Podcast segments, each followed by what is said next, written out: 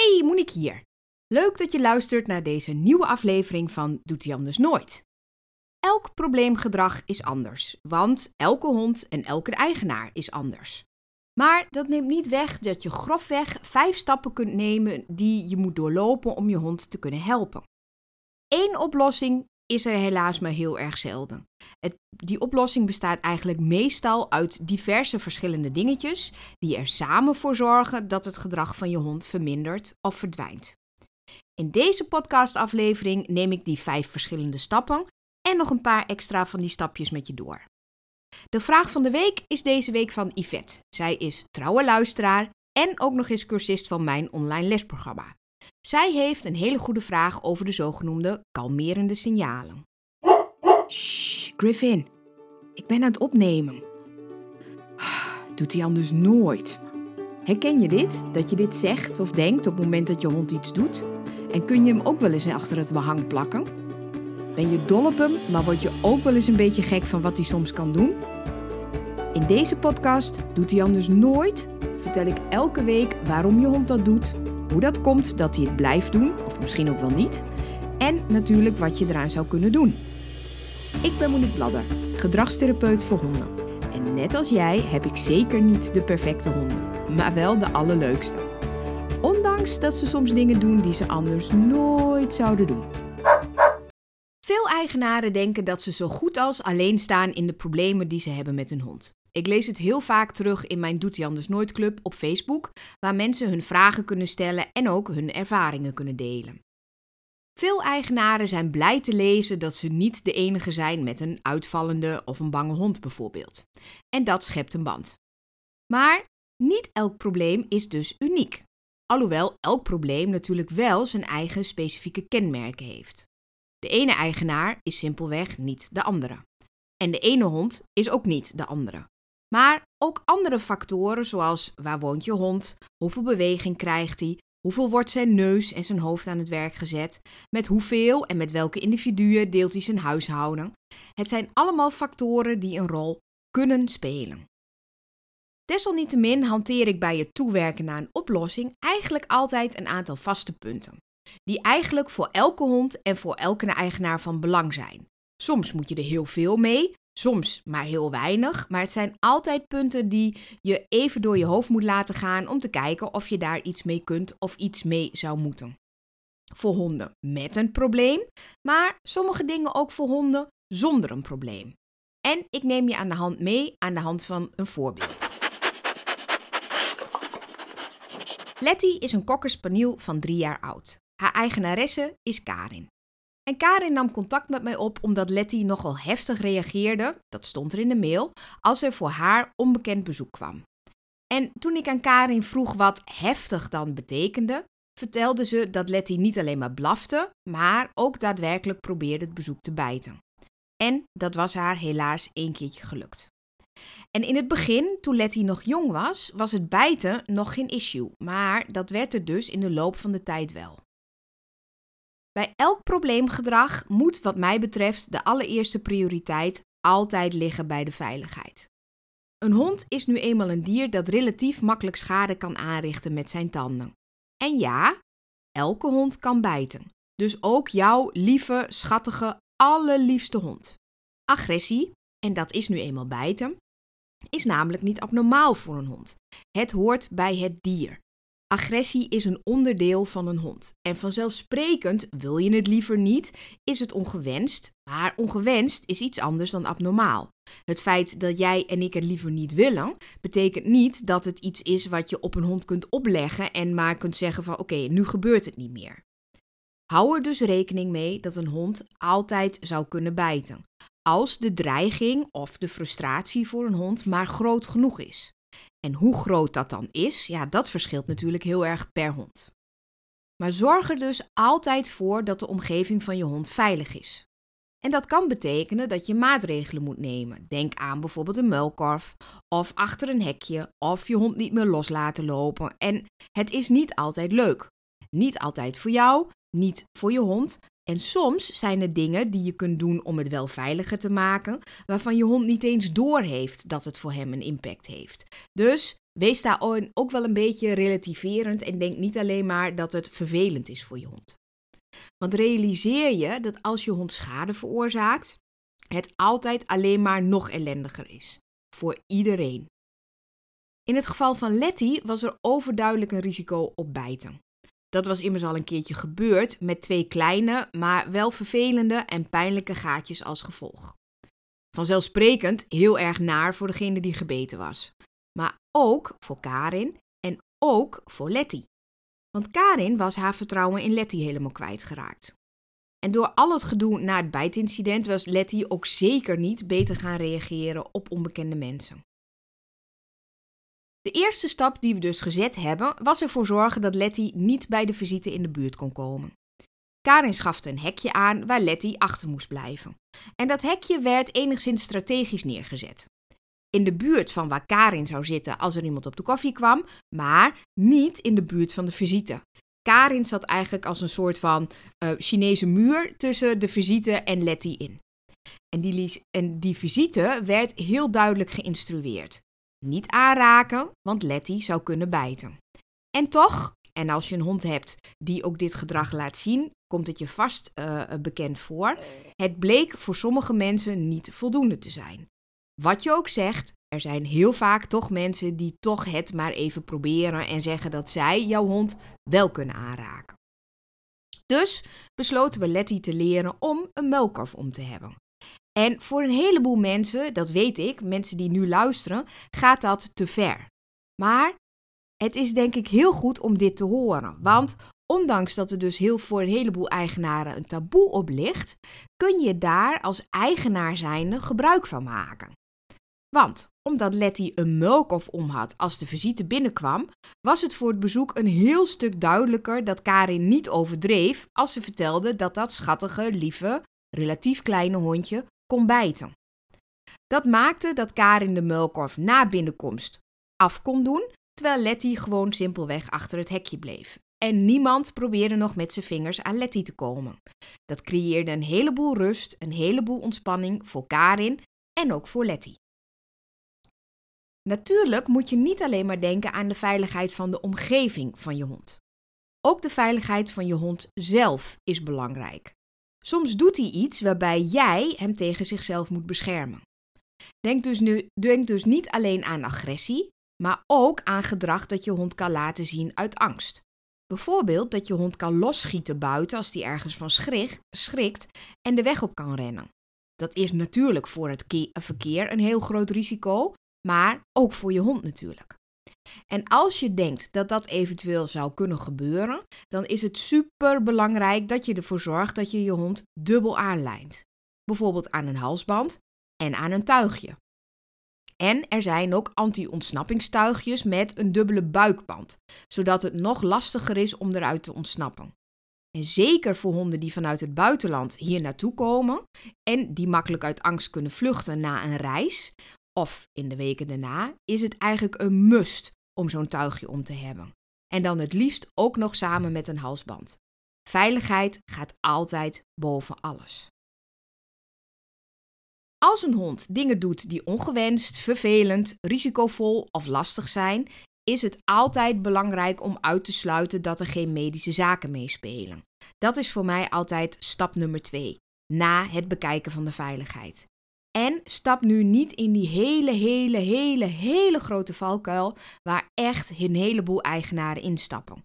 Namelijk de aanname dat een hond helemaal gezond is omdat hij eet, rent en speelt.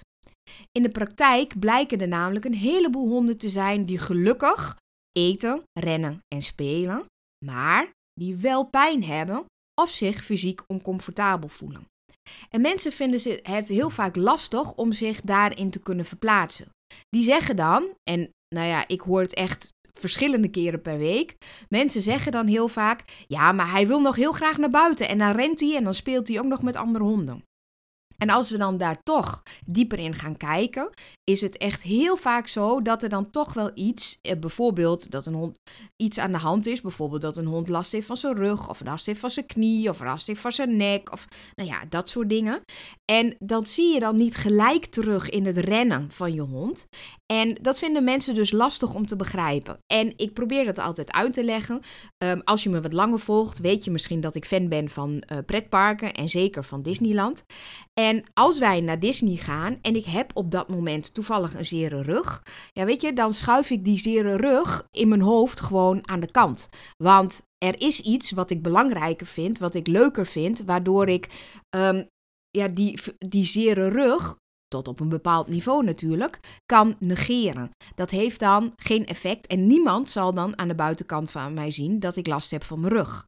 En het idee is dat honden dat dus ook kunnen doen. Ja, tot ook aan een bepaalde uh, mate natuurlijk. En uh, wat ook nog aan de hand zou kunnen zijn, is dat je hond misschien wel aan vier poten tegelijkertijd daar wat last van heeft. Dan is het ook nogal ingewikkeld om bijvoorbeeld mank te lopen. Laat ik heel duidelijk zijn: ik zeg zeker niet dat elke hond met een probleemgedrag medisch iets mankeert. Maar je zult ervan schrikken hoe hoog de percentages zijn van honden waarbij het wel aan de hand blijkt te zijn, zonder dat de dierenarts en zonder um, dat de eigenaar zelf zich daarvan bewust was. De schattingen uit wetenschappelijk onderzoek is dat het ongeveer 60% van de honden met probleemgedrag is. Laat dat percentage eens goed tot je doordringen. Dat maakt dus dat ik er altijd heel veel nadruk op leg dat als er probleemgedrag is, dat het belangrijk is om eventueel fysieke problemen uit te laten sluiten door een bezoek en een goed onderzoek bij de dierenarts en of naar een osteopaat of een fysiotherapeut. Want je zou zeker niet de eerste en helaas ben ik bang ook niet de laatste zijn die erachter komt dat je hond toch iets mankeert zonder dat jij het wist. Bij Letty bleek ook een gezondheidsissue te zijn. Ze had op geregelde basis last van haar oren. Iets dat vaker voorkomt bij spaniels, want ze hebben natuurlijk van die grote, zware, hangende oren. En Karin was zich daarvan bewust en controleerde eigenlijk ook wel op geregelde basis de oren van Letty. En als er iets aan de hand was, werd Letty daar natuurlijk ook voor behandeld. Maar Karin vertelde ook dat ze daar pas achter gekomen was nadat Letty een jaar oud was. Tot die tijd keek ze wel af en toe in de oren, maar ze had eigenlijk niet door dat ze daar toch wel uh, meer last van had dan Karin in eerste instantie dacht. En in ons gesprek bleek vervolgens dat Letty eigenlijk, totdat ze ongeveer negen maanden oud was, niet echt reageerde op bezoek. Ze blafte misschien een keertje, maar het was niet zo dat ze die heftigheid liet zien die er nu aan de hand was. En in die periode vlak daarna, dus vlak na die negen maanden, had Letty voor het eerst een oorontsteking. Het is een aanname, maar het zou dus kunnen dat de visite Letty een keer geaaid heeft over haar hoofd, terwijl Letty op dat moment oorpijn had. En dat kan ervoor ertoe geleid hebben dat ze daardoor een negatieve associatie gekregen heeft met voor haar onbekende mensen. Een hond maakt namelijk heel makkelijk associaties met zijn buitenwereld. En zeker als die op een, een bepaald moment, als die pijn ervaart of een vervelende ervaring heeft en hij kijkt om zich heen, dan maakt hij eigenlijk op dat moment van alles wat er om hem heen gebeurt een soort plaatje of een korte video in zijn hoofd. En alles wat hij wat er op die foto of op die video staat op het moment dat je hond pijn heeft of een hele, zich niet lekker voelt, dat kan voor een volgende keer voor jouw hond een voorspeller worden dat hij opnieuw pijn krijgt of dat hij opnieuw zich vervelend voelt. Je kent vast wel die verhalen van een hond die bijvoorbeeld een keertje geprobeerd heeft om achter een paard aan te gaan. Hij uh, rent daarbij het weiland in en hij komt tegen een stroomdraad aan. Er zijn een heleboel honden die dat wel eens geprobeerd hebben en daarna vervolgens bang geworden zijn voor paarden. Um, je zou denken dat ze misschien dan gelijk bang zijn voor het stroomdraad, maar omdat ze dan zo gefocust waren op dat paard, is dat hetgene wat voor je hond gaat voorspellen: oh, nou gaat er iets pijn doen.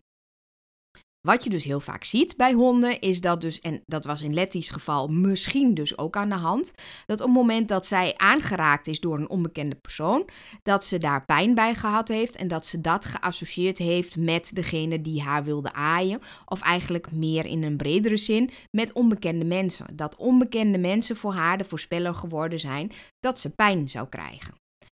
Om zo'n associatie te krijgen, moet er al wel, in dit geval zoals bij Letty, een klein beetje wat wantrouwen geweest zijn ten opzichte van onbekende mensen. Als je een hond hebt die heel vrij en blij is naar, uh, naar visite en die heeft een keer een nare ervaring, is de kans niet heel groot dat je gelijk zo'n associatie krijgt. Maar in theorie is het er altijd eentje om over na te denken. Goed, als je dus gezorgd hebt voor veiligheid en je hebt onderzocht hoe het met de medische toestand van je hond staat, dan uh, kom je terecht bij stap nummer drie. En stap nummer drie is het zoveel mogelijk verminderen van stress. En dan is het belangrijk om te weten dat stress niet hetzelfde is als angst. En dat het niet hetzelfde is als een negatieve emotie. Ik heb daar eerder al een podcastaflevering over gemaakt en op mijn website kun je daar ook wel verschillende artikelen over lezen. Als je hond een emotie voelt of er gebeurt iets in zijn lijf, reageert zijn lichaam daarop met onder meer stressstoffen. Denk dan aan testosteron, cortisol, adrenaline, noradrenaline en zo zijn er een heleboel meer. Die stressstoffen die vullen de figuurlijke stressemmer van je hond. Hoe voller de emmer, hoe heftiger het gedrag of hoe eerder het gedrag zich voordoet.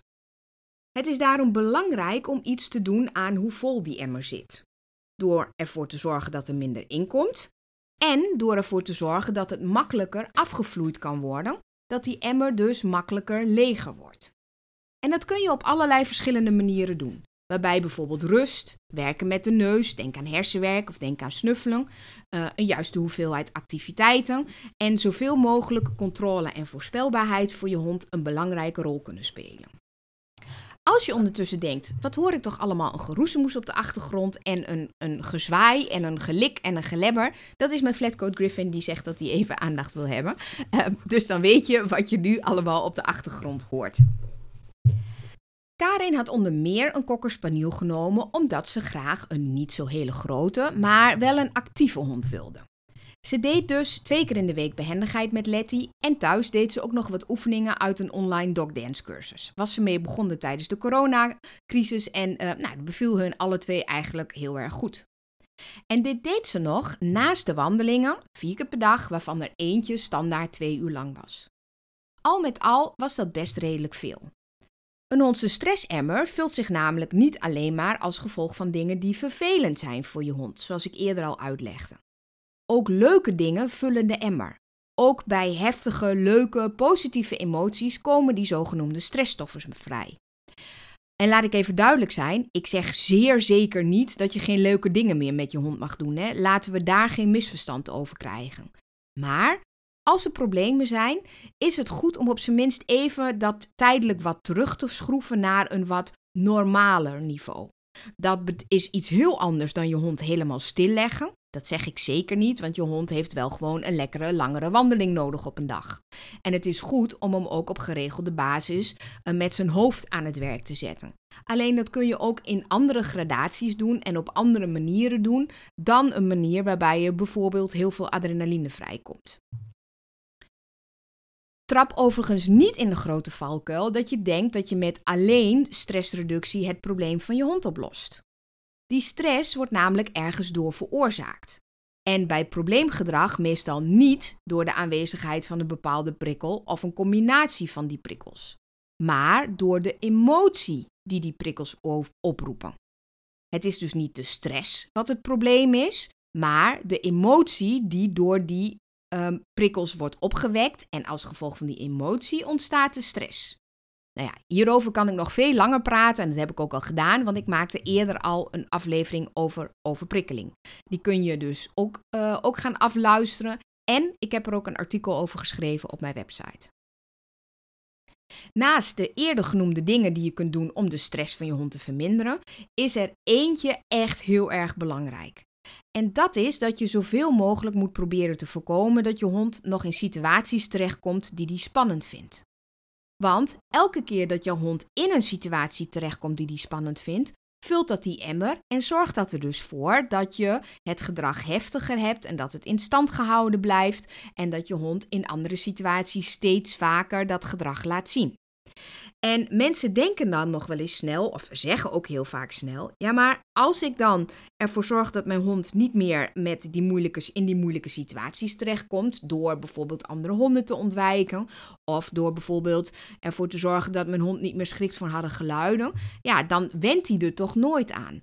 Dat is een gedachte die heel veel, bij heel veel mensen opkomt en dat snap ik ook. Maar ik leg dat altijd uit aan de hand van zwemles.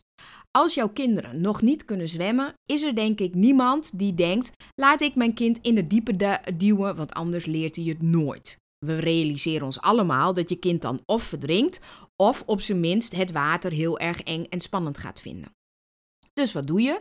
Je ontwijkt en je vermijdt in eerste instantie het diepe, terwijl je je kind op andere momenten in gecontroleerde omstandigheden zwemles gaat geven in het pierenbadje um, um, met uh, kurkjes en haken en, en allerlei hulpmiddelen. Uh, ik heb geen kinderen op zwemles, dus ik heb geen idee, maar dat is een beetje het beeld wat ik voor me heb.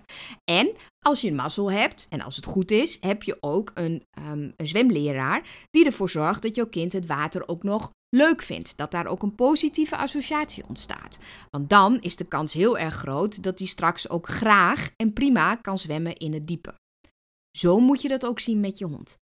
Je moet ervoor zorgen dat je in eerste instantie zoveel mogelijk het diepe vermijdt, terwijl je op andere momenten in gecontroleerde omstandigheden je hond zwemles geeft, zodat hij er later mee overweg kan. Dat betekent dus ook dat het ontwijken en het voorkomen van moeilijke situaties nooit de oplossing is. Want ja, uh, je, het komt niet meer voor, maar dat betekent niet dat je hond zich beter voelt op het moment dat hij wel in zo'n situatie terecht zou komen. Dus dat is denk ik wel belangrijk om je dat te realiseren. Een andere reden om je hond niet te confronteren met situaties die voor hem nog moeilijk zijn, is dat je hond op zo'n moment ook dingen leert die je niet wilt dat hij leert. Als hij namelijk merkt dat zijn gedrag effectief is, is het heel erg logisch dat hij een volgende keer in zo'nzelfde soort situatie het gedrag opnieuw laat zien.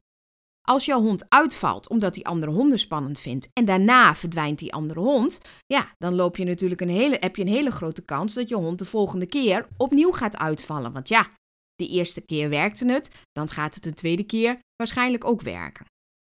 Dat wat je hond op zo'n moment leert na zo'n confrontatie is bijna altijd gedrag wat je niet wilt, wat je niet, waar je eigenlijk aan wilt werken. Dus ook daarom is het belangrijk om zoveel mogelijk die moeilijke situaties te voorkomen. Als je dus de training succesvol wilt laten zijn, moet je werken aan stressreductie. Maar soms is dat alleen niet voldoende en dan is het handig om te kijken of je nog op andere manieren je hond kunt ondersteunen. Dit kan in de vorm van complementaire ondersteuningen, aanvullende ondersteuningen, waarbij er gebruik gemaakt kan worden van allerlei verschillende soorten pilletjes, poedertjes, geurtjes enzovoort. Je hebt supplementen, kruiden, oliën, homeopathie, bachbloesem enzovoort, enzovoort, enzovoort. Er is echt heel erg veel op de markt. En het ene werkt voor de ene hond wel, terwijl het andere voor de andere hond dan weer werkt. En dat maakt het ook wel lastig om te zeggen: oké, doe dit en dat is eigenlijk altijd goed. En het is dus nooit de oplossing. Er bestaat geen wondermiddeltje, poedertje, geurtje, spreetje, tabletje, um, whatever. Was dat maar waar.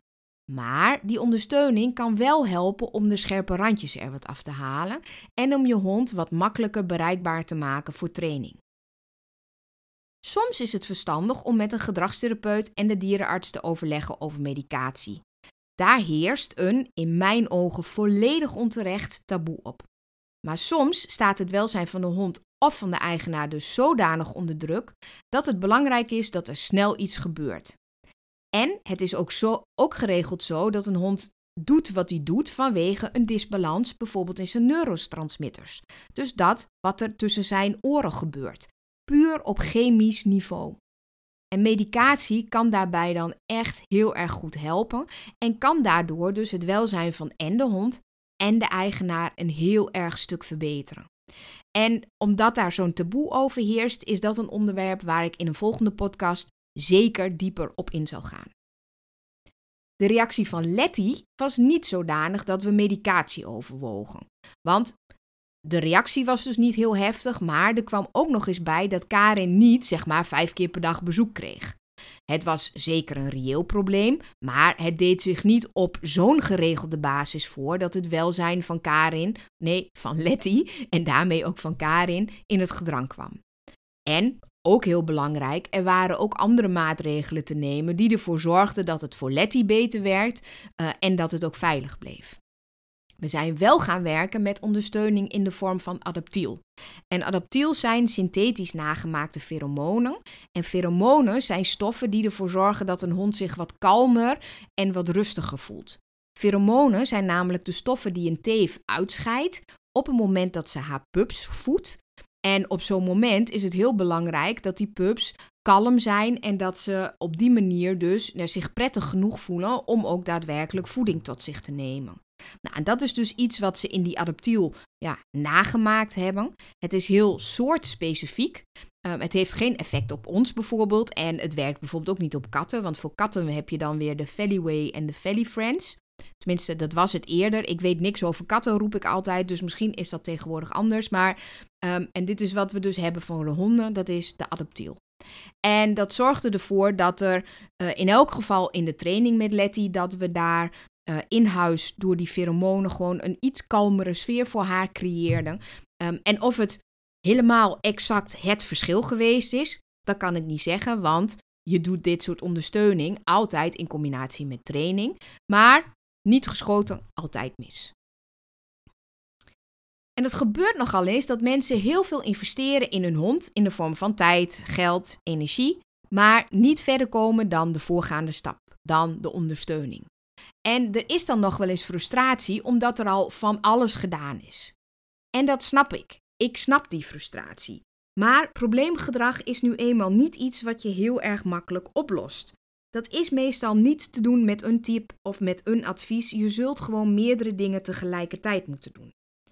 Het is dus meestal niet voldoende om alleen maar te vermijden, of om de stress te verminderen, of om een pilletje of een poedertje te gebruiken. Je zult ook iets moeten met de onderliggende emotie en het daaruit voortvloeiende gedrag. En dat hoeven overigens niet ellenlange trainingsplannen te zijn. Er is een heleboel mogelijk als het gaat om training, van heel eenvoudig tot heel ingewikkeld. En het hangt natuurlijk ook af van het probleem dat je met je hond ervaart. En dat zijn we natuurlijk ook met Letty gaan doen. Karin is een deelnemer geworden van mijn online cursus Blaffen naar Visite met daarin allerlei informatie, kennis en inzichten maar ook met oefeningen en met stappenplannen. En uiteindelijk is de situatie nu zodanig dat Letty op het geluid van de bel zelf op haar kleedje gaat liggen. Karin zet het hekje ervoor en Letty gaat rustig liggen slapen.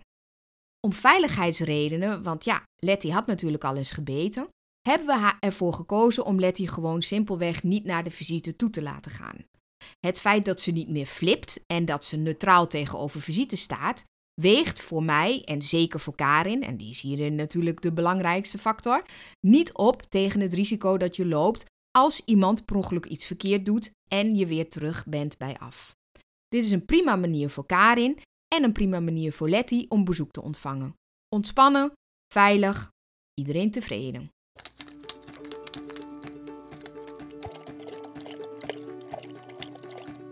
De Doet hij anders nooit? Vraag van de week.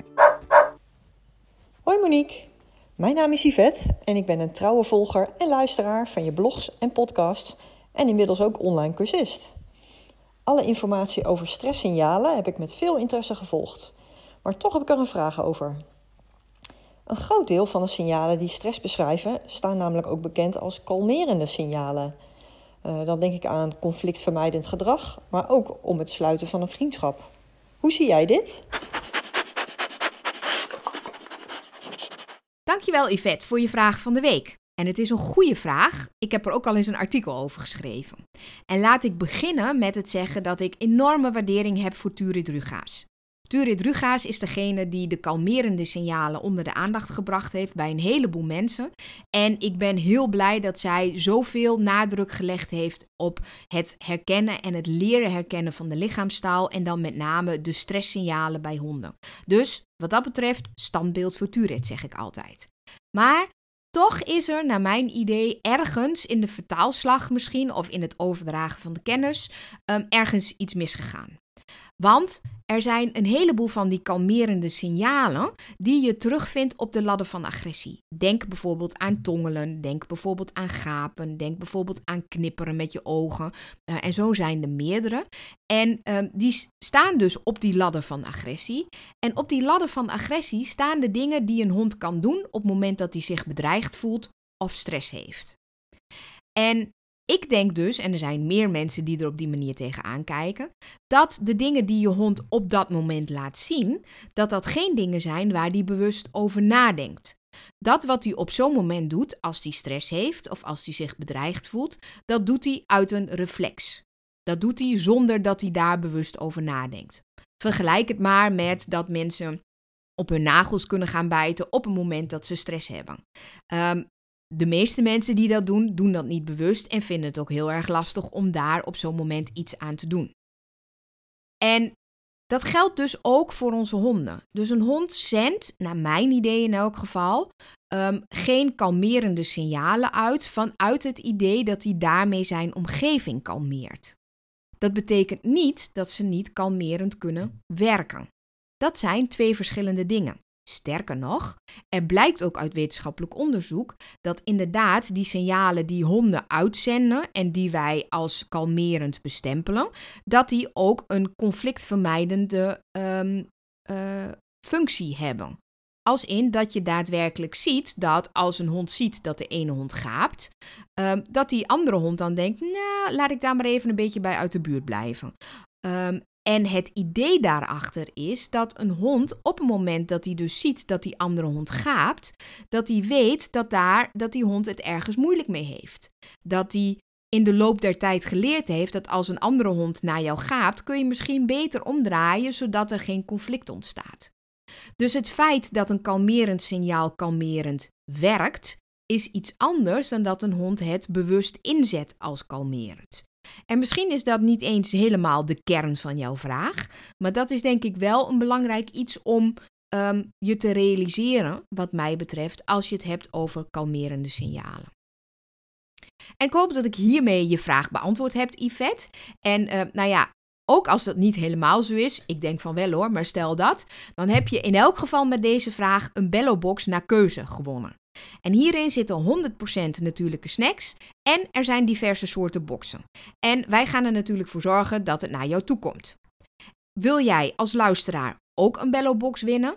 Stuur dan je vraag van de week in naar contact@moniquebladder.nl. Als ik je vraag beantwoord, mag jij ook een box uitkiezen.